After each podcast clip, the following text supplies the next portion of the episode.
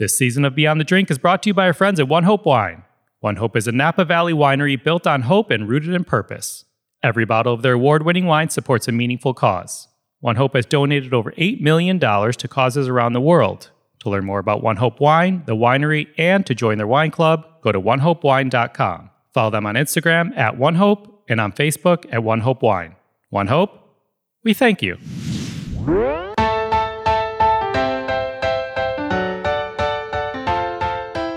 Hey everyone, I'm Cappy and you're listening to Beyond the Drink, a production of Beyond the Plate. In this season, we sit down with head winemaker of One Hope Wine, Mari Wells Coyle, as she guides us through some unexpected wine pairings. We're not talking about red wine with steak and white wine with fish. She'll be sharing the right glass or bottle to go with some everyday snacks you might have right at home in your own pantry. We'll be asking our guests from this season of Beyond the Plate what their favorite snacks are, and then we'll put Mari to the test. We're going to have some fun with this series, so sit back, relax, grab your favorite snack, and please don't forget the wine opener. Hey everyone, this first episode of Beyond the Drink was recorded in front of a live audience at One Hope Winery in Napa Valley. This episode is going to be slightly different because instead of using a snack from a previous guest, we actually did one of Mari's favorite pairings. It's wine and popcorn. We had so much fun learning about wine and munching on popcorn, that inspired us to do a whole series dedicated to wine and snack pairings. Enjoy this episode. All right, cool. Share with us what we're tasting today and why you chose these two wines. Yeah, we are going to be tasting the 2018 Fumé Blanc, which is here for you to enjoy and dive into whenever you're ready. We also have our 2016 Oakville Cabernet. And I'll start with the Fumé Blanc just so you guys can get familiar with it, taste it in your glass, and then probably going to ask why you have this popcorn in front of you as well. But really, to share about the Fumé Blanc, it's a special wine for us. It's one of our flagship wines. It's grown here, Sauvignon Blanc. It's a state grown. We organically farm our vineyard. And this is really, as you look south from our tasting room, you'll see Robert Mondavi Winery. And Robert Mondavi really created Fumé Blanc after his trip to the Loire Valley. And he noticed that this white smoke, as Fumé Blanc is translated, was, you know, covering the vineyards and it would kind of lift. And he took this vision and created a way to market Sauvignon Blanc,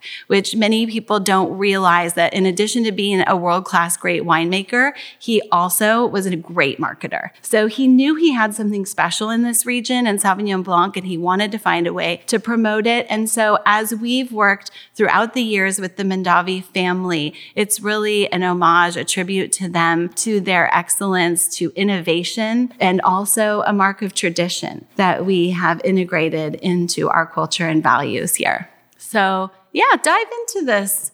Fumé Blanc with me, if you will. This is one of, of course, my personal favorite wines. It's fermented in oak. This is 100% oak puncheons. It doesn't drink like oak or tastes like a lot of oak, but it is just rich in viscosity. It takes on this Rutherford magnetic characteristic, which is just uplifting. It's a lot of gooseberry along with exotic fruit flavors, but also these really cool notes of parsley. There's a little bit of citrus rind. There's a lot that you can pull out of this wine, but uh, really an expression of what we do here best.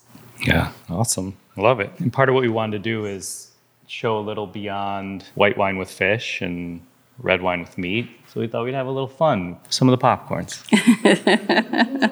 Absolutely. So, one thing we do here, part of our experience is our elevated wines and bites experience, where we do our wine alongside some inspired dishes. But we also love to take our winemaking very seriously. We don't take ourselves too seriously. So, we recognize that those pairings may not be available to everybody at home. And I love using popcorn, especially as sort of a gateway to fruit and wine pairing who doesn't love popcorn? I haven't met that person yet. And I still have my parents' air popper from the 80s. and my kids now know how to use it. So we have a lot of fun in our own house with popcorn, but also just the layers of expression that you can use to pair with different wines. And so in this case, we've got three different popcorns here. We have one that is your basic sea salt. We also have one that's a coconut curry, which I thought would be really interesting with the Fumé Blanc. And then we have a garden herb and vegetable. All of these are store bought, but you can certainly make your own. I recommend that you use grapeseed oil and then add your herbs, spices, whatever it might be. I've even been known to crush up some of the dehydrated fruit like mango or pineapple or strawberry and use that as a sprinkle dusting as well. So it's just something to think about, have a lot of fun with, easy to do, but you can still enjoy world class wines in your own home should we start with a certain popcorn or for people or did we start with a certain popcorn? Or for people listening at home when this airs is there a proper way to, to do this? Or am i overthinking it and it's just popcorn yeah, I guess that's sort of the juxtaposition here is well, I would take a look at the sea salt first. It's just, you know, your most basic flavors. And I always encourage people to take a sip of the wine, a bite of the food, and another sip of the wine. And if you're new to food and wine pairing, which many of you are not new to it, but some may be, you really are looking for a way to discover the wine that was not available to you before. So take a note of what happens to that wine after you take a bite of these flavors. And then you can move on to the garden, vegetable, and herbs. And then I would say maybe lastly, check out the exotic coconut curry, which is going to be a little bit more flavorful and impactful. Eat up. I really like the coconut curry. Yeah, I'm excited for that. It's kind of driving a lot of those more papaya, tropical fruit flavors found in Sauvignon Blanc. Everybody's got to try it. That coconut curry is good. Isn't that good with the wine? So I don't need to just drink beer with popcorn. Exactly. You can sprinkle a little truffle salt on, match it with your Pinot Noir or even your sparkling yeah. wine. So there's a lot of things you can do. So let's just cruise right into the red, if that's okay. Yeah, let's do it.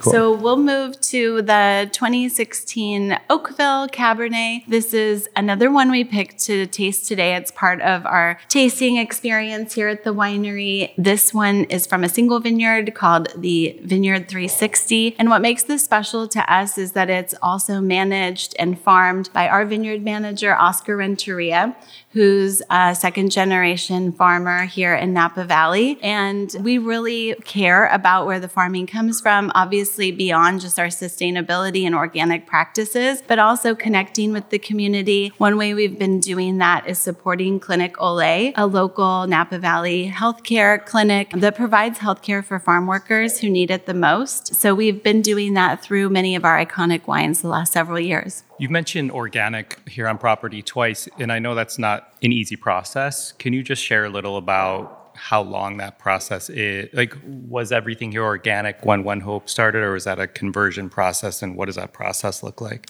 Yeah, we've been really moving toward organic farming in the last five years. Our initiation point was to eliminate glyphosates or Roundup in the vineyard. We felt like that was really important and responsible to do, but that doesn't really make it organic. There's more that needs to be done. So we started working in that direction, and then now we're coming up in 2022 on three years of certifiable organic farming practices. So it has been a journey, but we're finding that the fruit quality, the vineyard expression, the soils are really healthier than ever.